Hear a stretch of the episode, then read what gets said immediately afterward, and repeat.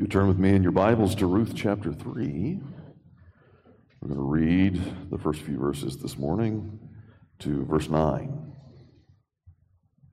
Ruth chapter three, verses one through nine. Hear the word of the Lord. Then Naomi, her mother-in-law, said to her, that is Ruth, "My daughter, should I not seek rest for you, that it may be well with you? Is not Boaz our relative, with whose young women you were? See, he is winnowing barley tonight at the threshing floor. Wash, therefore, and anoint yourself, and put on your cloak, and go down to the threshing floor. But do not make yourself known to the man until he has finished eating and drinking. But when he lies down, observe the place where he lies. Then go and uncover his feet and lie down, and he will tell you what to do." And she replied, "All that you say, I will do." So she went down to the threshing floor and did just as her mother-in-law had commanded her. And when Boaz had eaten and drunk, and his heart was merry, he went to lie down at the end of the heap of grain. Then she came softly and uncovered his feet and lay down. At midnight, the man was startled, turned over, and behold, a woman lay at his feet. He said, "Who are you?" She answered, "I am Ruth, your servant. Spread your wings over your servant, for you are a redeemer." Let's pray together. Father, we ask that you would help us to receive the Word of God, that you would help us to understand this uh, wonderful concept of a redeemer uh, for the poor, for the weak, uh, for all of humanity. Lord, we ask that you would continue to give us insight into your word, that the Spirit would fill us with confidence in the right interpretation of the word of God. And we pray as well, Lord, that you would help us to apply it, that it would not be merely an exercise in learning, it would not be merely something that goes in one ear and out the other, but rather something that we continue to meditate upon uh, and to live our lives by. We pray these things in Christ's name. Amen. I was reading an article the other day about how difficult it is in this new technological age in order for a single person to find love, to find a partner, to find a spouse in life, because most people convey this unreal image now on social media. A lot of young people actually believe these images to be true, and so they're looking for this perfect mate. They're looking for a perfect relationship that just doesn't exist, and when they can't seem to find that idea of perfection, they're disappointed. Then, on the other hand, you have a number of young people who are airbrushing their own images online, and so when they actually meet someone face-to-face, they're too scared to be honest and vulnerable with who they really are, and so again, that leads to bad things in the end. And then on top of that, you have this uh, wide array of people all over the world to choose from now for a spouse or a partner. If you remember back in the good old days, you might have had a handful of people to choose from, but now literally you could pick from anyone all over the world because you're connected through the internet. It's a different world in which we live in than it even was twenty years ago. For now, the most popular way to find a spouse by statistics is through a dating app. It has surpassed finding a spouse through a coworker, through a friend, at school, or any other place. You're more likely now to find a spouse through a dating app. I find that fascinating. It, they, since they, they've only really been around for about twenty years, now they have taken the number one spot. But on the rise, though, I'm even more baffled by uh, people are finding their marital love through an online gaming system.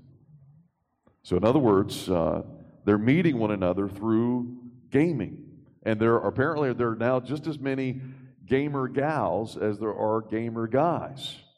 And I'll have you know that uh, in our church alone, I have met two people who have found their love interest through online gaming. And in the second service, if you haven't uh, met them yet, there actually is one couple who found each other across the ocean in an online game, uh, as as uh, she might say, uh, found him across the pond. Uh, literally, they met each other on a game and then got married. Fascinating, the world that we live in. Certainly, they didn't have such opportunities in ancient times. Uh, Abraham's servant, if you remember, went to go find a spouse for um, for Isaac. He had to travel seven thousand miles by camel. That's a long journey for a wife. Whereas the average Canaanite man who was living in that same area pretty much chose their next door neighbor or their closest relative. That's how they picked their spouse. It wasn't like Boaz could simply go on farmers only dating sites to find his spouse, nor could Ruth just join his online gaming network. No, it was much more difficult back then. They didn't have those types of resources, but on top of that, they didn't have the type of society now in which we live where an unmarried man and an unmarried woman could meet together in public and talk to one another. Uh, that would have been taboo in that culture at the time. So as a result, we see that what Naomi is trying to do is she's trying to get around that system, if you will, to find some way to have these two connect. Now, if you remember the last time we left Ruth and Naomi, Uh, the elder matriarch was rejoicing in the Lord for all of the, the great blessings that he had given to her, even though she did not know it before. Now she's seeing God's kindness through this Redeemer that the Lord has brought to them through Boaz. And uh, you can sort of hear the excitement and hope in Naomi's voice toward the end of that first chapter, but or second chapter. But unfortunately, chapter two does not end with a shotgun wedding, as Naomi had hoped. Uh, Boaz had not even made a move. Uh, there was no action whatsoever. Many weeks had gone by, and now it's about seven weeks later. Uh, the harvest is, has already been reaped, and now they're to the point where they're threshing the grain. Now there is literally no more opportunity for Ruth to cross paths with Boaz. There's no reason for her to be going onto his property anymore. And so now this is the final moment, the moment of truth, if you will. And so Naomi hatches this plan to sort of help heaven along, if you will. Now we must keep in mind that this part of the narrative of, of Scripture is uh, just simply telling us what happened. Always remember that when you read narrative in Scripture, it's not telling us what we should do, but rather what they did. There's a big difference, right? This is not a, a teaching moment. Uh, this is not where we're to find our doctrine and how to find a spouse. Uh, certainly she's not to be commended in, in how she went about it, and therefore any women who are mothers in the congregation today, don't take too copious of notes. It's not meant to be taken in that regard. Um, in fact, uh, I liken uh, Naomi's plan somewhat to Sarah's plan in encouraging Abraham to sleep with her handmaiden in order to find, in order to bear a child. Uh, Naomi seems to be desperate enough, again, to try something very risky in order to provide what she believes are the blessings of God. Uh, if you remember, her and Elimelech already left the promised land in search of grain. It seems as if she is willing to try just about anything to procure the blessings of God, even though she has sensed God is now favorable toward her. She still seems to be acting, uh, taking things into her own hands. But before we get to the plan itself, it might be a, a good question to ask, why doesn't Naomi simply tell Ruth just to be direct with Boaz and just ask him, hey, you're, you're a redeemer, will you take me on as, as, as your wife? Well, if Boaz was a close relative of Mahlon and Kilian, and had the obligation to be her redeemer, then yes, I think Boaz would, uh, no, Naomi would have come right out and told her to do that. But instead, since he is not obligated to marry her, uh, she has to come up with some other plan. At least that's what she thinks. Because Boaz, first of all, is Ruth's boss as well as her benefactor. It makes it very difficult for her to have this type of conversation with him. He's a man, she's a woman. Uh, it, again, it would have been taboo for her to ask for his hand in marriage, as it still is in some ways in our culture today. And he's much older than she is. So again, that hinders them from having this type of conversation. Of course, there's no privacy in that regard. There would have been people all around. So, so again, Naomi's trying to find a way for Ruth to have this conversation with him uh, literally in the, in the dark. It's not like R- Ruth can just stop her work all of a sudden in the fields, bow down on one knee and say, Boaz, will you marry me? It's not going to happen. And so that's why Naomi comes up with this crazy plan. The first thing she tells Ruth to do is to wash herself. Always good advice in any age. Uh, ancient times especially, uh, washing was not a daily occurrence. Keep in mind, Ruth has just come back from the fields working all day. Uh, it would be good to get rid of the dirt, right? Um, in the same way, she tells her to um, anoint herself with either oil, some type of perfume, if you will.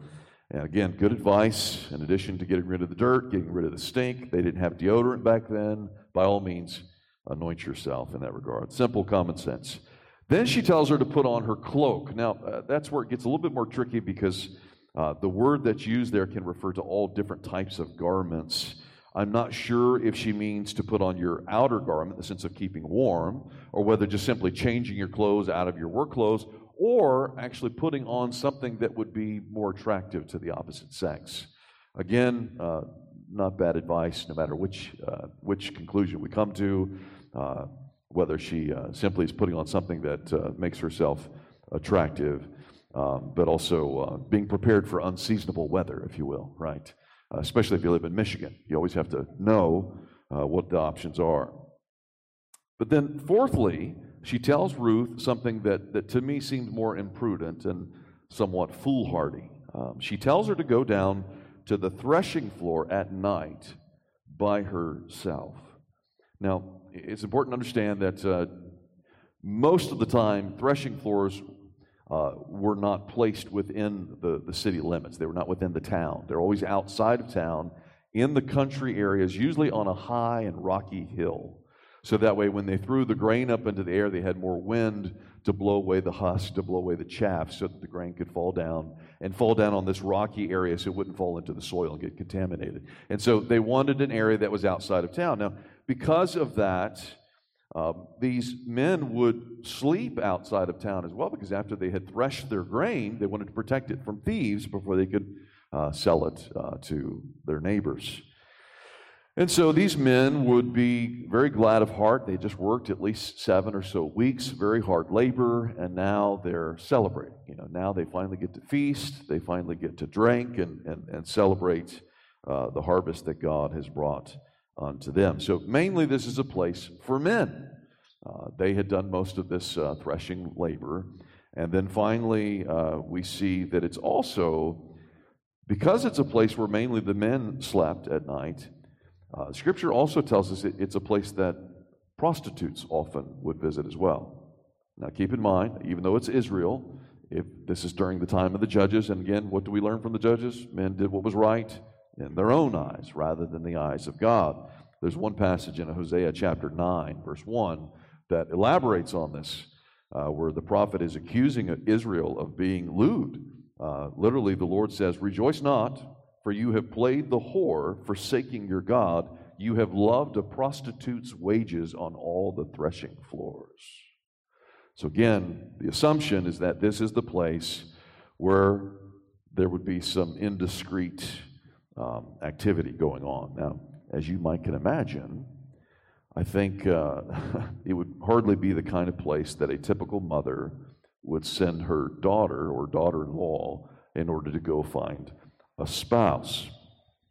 But Naomi's desperate, and she's running out of time, and she's trying to make sure that uh, God gets the help that he needs in order to solidify this marriage. So she tells her, go to the threshing floor that night. Then fifthly, she tells Ruth to not make herself known at first, but rather to sort of hide in the shadows until the opportune moment. Again, in the Bible, secrecy is often frowned upon. It usually implies that there's some wickedness going on behind the scenes. And so we see that uh, as a result of Ruth's actions, that Boaz also has to maintain some aspect of secrecy and tells her to stay there throughout the night, if you remember, but then leave before the crack of dawn so that no one sees that she was there. So again, it's putting both of their reputations at risk by this particular counsel. In fact, it reminds me of the, the time when I was dating Ellen. When I was in seminary, I was uh, three years ahead of her, so I graduated when she had just first come to college. We were at the same college, and uh, during the time that we, we didn't actually start dating until I left school, went to seminary, but it was always a long dating relationship, for a long-distance relationship for three years. And uh, in order to see her, I'd probably see her about every two weeks. I tried to get as much time in as I could, so I would want to go Friday night, stay over, and then Uh, spend time with her Saturday as well before I had to get back for church and, and everything else. And, and that worked easily most of the time. I had plenty of friends. It was the school where I went, uh, so I had plenty of people to uh, crash on their floor or on their couch or, you know, whatever in that sense. But a couple of times I found that my friends were all out of town, and I didn't have anywhere to stay. Well, of course, in my mind I was like, well, maybe I could sleep on her floor. And I thought about it. And I thought, okay, that's going to look really good. I'm a seminary student. They'll know that I'm a seminary student and that I'm representing God in some way or another, and they'll assume that I'm doing something evil. And I thought, do I really want to sneak around in the middle of the night and then get out of her dorm really early in the morning? So I decided I'm not going to do that. So instead, those couple times that I was stuck, if you will, and I didn't want to go back home, it was about two, two hours back drive home, Uh, I decided I got my sleeping bag out, and there's a golf course on the college property. So, great idea. I, uh, the first night, I'd say I slept okay, not too bad, but about six thirty in the morning, lo and behold, uh, the sprinkler popped up right next to my face and started shooting me multiple times, and of course, soaking me in every which way. So, I thought, okay, next time I'll make sure I get up before six thirty. No problem. Well, the next time was a little bit later in the season, and uh, it was the season of mosquitoes, apparently, because uh, they just ate at me all night long. I think I stayed out there for about three hours, couldn't take it any longer, finally just slept in the car, you know, in that regard. But all of these things I did for the sake of avoiding the appearance of evil. Um, I think what Naomi is doing here, she's actually encouraging Ruth to take such a risk that would put not only her reputation at risk, but also to put Boaz's as well, not avoiding the appearance of evil, as Paul would say. So she's sending her out into the darkness alone, telling her to linger, if you will, to loiter there until the opportune time. Then six, she tells Ruth to observe the place where Boaz was going to lie down for the night. Now, again, this is a very important detail. Uh, you can only imagine what would happen if she had chosen the wrong spot and and had lain down next to the wrong man. Again, you kind of feel sorry for, for Jacob in that regard. Jacob's mother was nowhere around when he uh, went into the marriage bed with Leah instead of his beloved Rachel. The next morning is when he finally realized what had happened, but by then it was too late. He had chosen the wrong spot, uh, the wrong woman.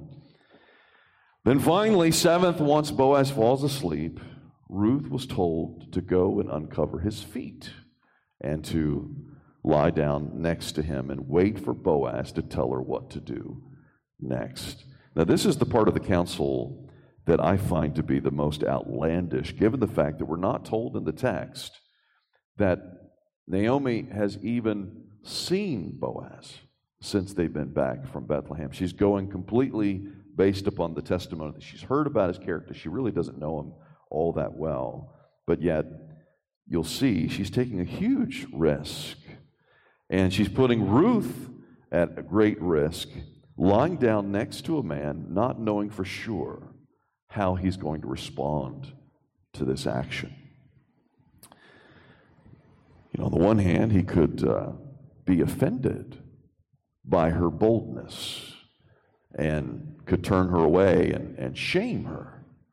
On the other hand, uh, he could easily have had her way, his way with her, and taken advantage of her in the midst of temptation, and, and she would have been accused of being a seductress. In fact, if you remember, it was the Moabite women who led the Israelites into idolatry and sexual immorality back in Numbers chapter twenty-five. So The women in Moab are well known for being uh, seduct- seductresses, if you will.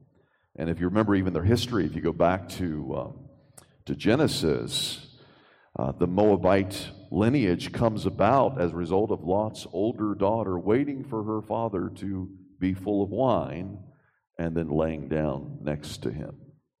Uh, it's not a good history that the Moabites have, and now Ruth is being put in the position where she's following in the footsteps of her ancestors, if you will. How many times are the Israelites warned not to follow the same practices as the, as the pagans around them? In fact, Leviticus eighteen is one of the weirdest chapters, I think, in the Bible. Over and over and over again, it says, don't uncover the nakedness of your brother, your uncle, your sister. It, it goes through all these lists. It, it, it has to be very explicit to make sure that you don't uncover the nakedness of anyone but your spouse. Very explicit, over and over and over again. And yet Naomi here is telling Ruth to uncover the nakedness of Boaz. Well, you say, well, that's just his feet. Well, I really think that's a bad translation in the E S V. It's not his feet, it's his legs. Uh, literally everywhere else in the scripture, over and over again, it refers to the legs of a person, not to their feet. And sometimes when it's using the concept of the legs, in Isaiah, there's an example in which a woman, it's it's implying she has spread her legs, if you will. So again, it's not, Naomi's not telling her to do anything with Boaz, but to put him sort of in a, uh, a, a situation, if you will, uh, that, that may imply one thing or another. It's left ambiguous.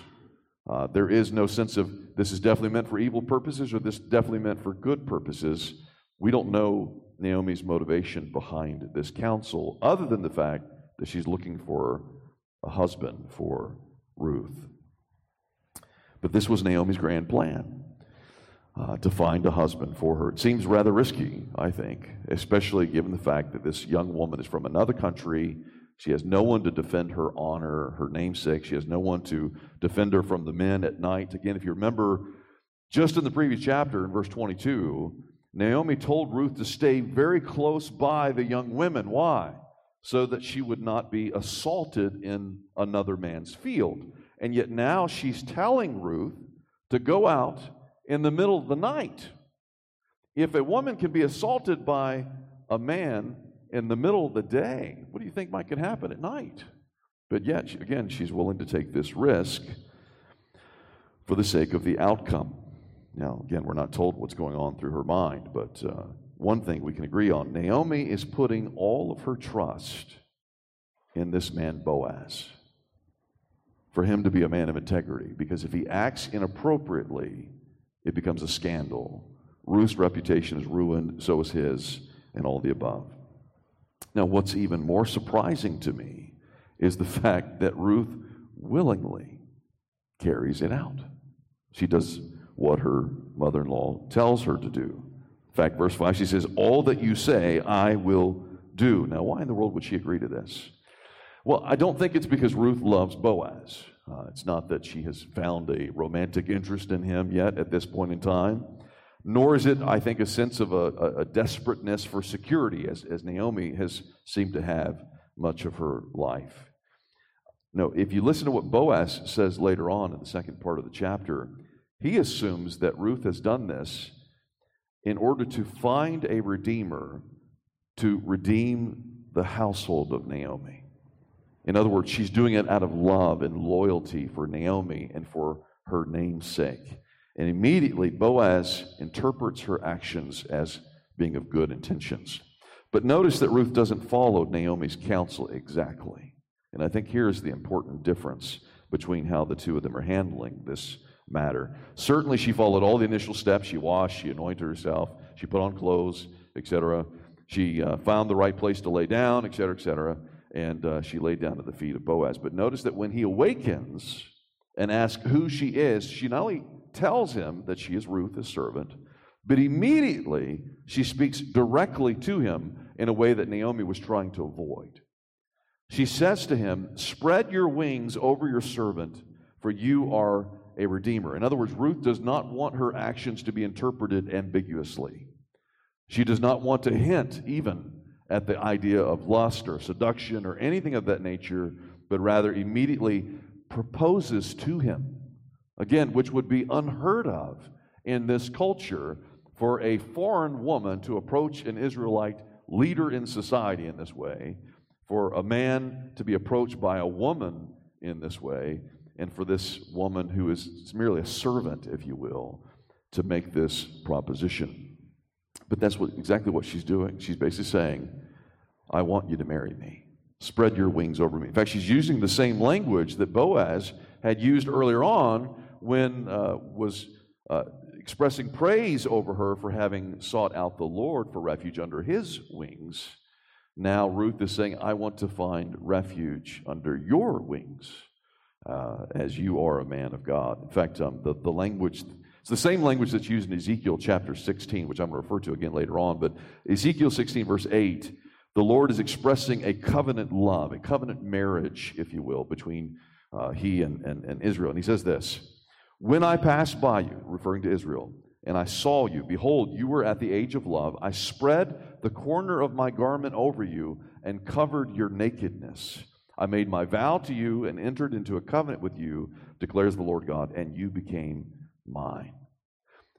And now Ruth is using that same language, saying, won't you cover my nakedness? Won't you express your faithful covenant love to me and enter into marriage with me? That's what she's asking for.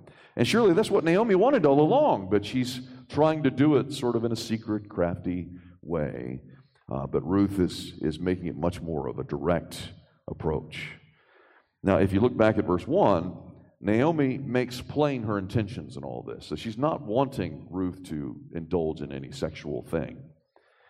Uh, she says to Ruth, my daughter, should I not seek rest for you, that it may be well with you? Now, if you remember, Naomi had already spoken this way before, back in chapter one, when she was urging Ruth to return to Moab. For at that time, she said to her uh, and to Orpah, the Lord grant that you may find rest in the house of your husband.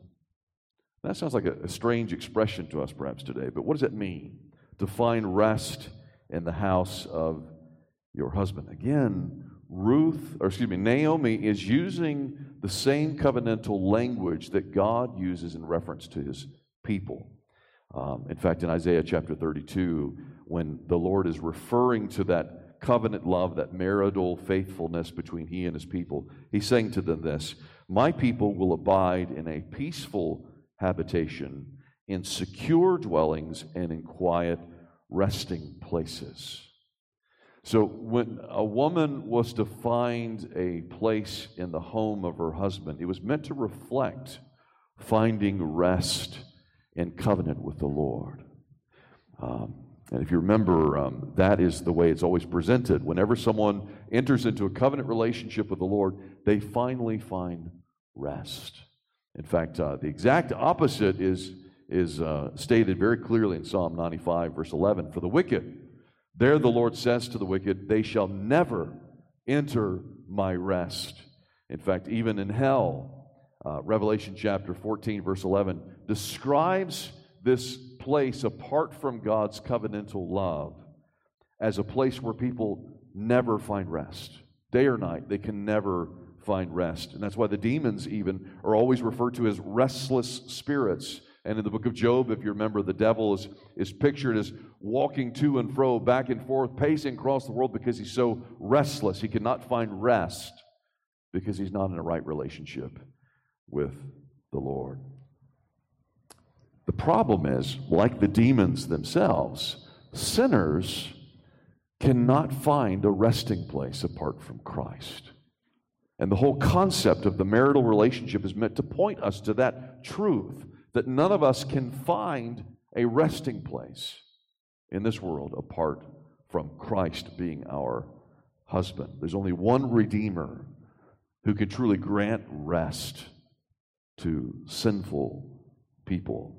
And that's what the, the passage that Mark read earlier in Matthew chapter eleven, verses twenty-eight and twenty-nine, where Jesus says to sinners, come to me, all you who labor and are heavy laden, and I will give you rest. He says, take my yoke upon you. He's not saying, again, keep in mind that the picture of the yoke is not one yoke, but it's a double yoke. He's with you helping you to live your life and to work as God has called you to do. Take my yoke upon you. Learn from me. I am gentle and lowly in heart, and you will find rest for your souls. In every Christian culture, there always is a concept of a Sabbath rest. Now, again, as we continue to go toward a pagan direction, we lose sight of that. But the whole point of the Lord's Day, the whole point of the Sabbath day, is not only to give us a, a time of rest from our normal labor, but also to remind us that there is an eternal home for us with Christ as our bridegroom, the place where he leads us into an eternal rest. It's interesting. Uh, my mother-in-law has lived us with, with us for about three weeks now. And uh, the first night that she slept in a bed in our house was the first night she slept for months. She could not find rest. She had lost her husband. There's something about that, something spiritual about that, I think, that leads us to understand that there is only one man in life, the perfect man, who can give us rest. Until then, we are all restless. The good news is we don't have to work so hard to find that man. We don't have to concoct some crazy plan in order to win his favor, to win his love. We don't have to wash ourselves first. We don't have to anoint ourselves with sweet-smelling perfumes. We don't have to change our clothes and, and do all sorts of other things to spiff ourselves up before coming to Christ. In fact, we don't propose to him at all. He proposes to us. Why? Because he's the bridegroom. He's the redeemer. We are not. In fact, the way the Lord reveals himself to Israel in Ezekiel chapter sixteen, the rest of the passage I wanted to read to you, he shows them how he initiated a covenant of love with her, not she with him. Here's how he describes when he first met Israel, if you will. He says, your origin and your birth are of the land of the Canaanites. In other words, you are an unclean and sinful people. Your father was an Amorite, your mother was a Hittite, and as for your birth, on the day that you were born, your cord was not cut, nor were you washed with water to cleanse you, nor rubbed with salt, nor wrapped in swaddling cloths. No eye pitied you to do any of these things for you out of compassion for you, but you were cast out into the open field. You were abhorred, you were hated on the day that you were born. But when I passed by you and saw you wallowing in your blood, I said to you, live. I made you flourish like a plant of the field. You grew up and you became tall and you arrived at full adornment. When I passed by you again and saw you, behold, you were at the age for love. And I spread the corner of my garment over you. I covered your nakedness. I made a vow to you and entered into a covenant with you, declares the Lord God, and you became mine. Then, notice, then I bathed you with water, and washed off your blood from you, and anointed you with oil. I clothed you with embroidered cloth, and shod you with fine leather. I wrapped you in fine linen. I covered you with silk, and I adorned you with ornaments, and put bracelets on your wrists, a chain on your neck, and I put a ring in your nose, and earrings in your ears, and beautiful crown on your head. Thus you were adorned with gold and silver, and your clothing was of fine linen, exceedingly beautiful. You advanced to royalty, and your renown went forth among the nations because of your beauty, for it was perfected through the splendor that I myself had bestowed upon you in love, declares the Lord. You have to notice that it was the Lord who chose his bride. It was the Lord who cleansed her sin through the work on the cross. He anointed her with his Holy Spirit. He clothed her with the righteous robes of Christ Jesus. He adorned her with splendor and beauty and honor to share in his glory. He gave her his own name. He gave her his home as a place of rest. It's just as Paul said in Romans chapter five, verse eight, God shows his love for us in that while we were yet sinners, Christ died for us. While we were yet filthy and smelly, and hated, the Lord loved us. He didn't wait for us to come to him. He didn't wait for us to concoct some crazy plan to, to win him. He left his own abode more than the thousands of miles across the pond to enter into our threshing floor, to our place of lewdness and wickedness. And he was the one who proposed to us. And now the Lord calls on all preachers today, like me, to speak a word that can sustain the weary. That the truth of the matter is simply this: we all have wearied ourselves by the multitude of our sins. And we cannot find rest by trying to do something better, by trying to make ourselves something sweeter and more beautiful. We can't do it. We can't get our act together. All we can do is simply admit that we are weary and worn out by our sin and look to Christ alone as our Redeemer, as our Savior, and the only one who can provide us rest. It's only as we do that, as we call ourselves by his name, Christian, take his yoke upon us, walk with him, live with him for the rest of our days. Why? Because he is our home, our eternal home, where we will dwell with him in eternal rest. So the message is simply this: come ye, all you sinners, and find rest for your souls in the Savior, Jesus Christ. Let's pray together. Our Father, we thank you that you have given such a great salvation through the Lord Jesus Christ. You have loved us with an everlasting love.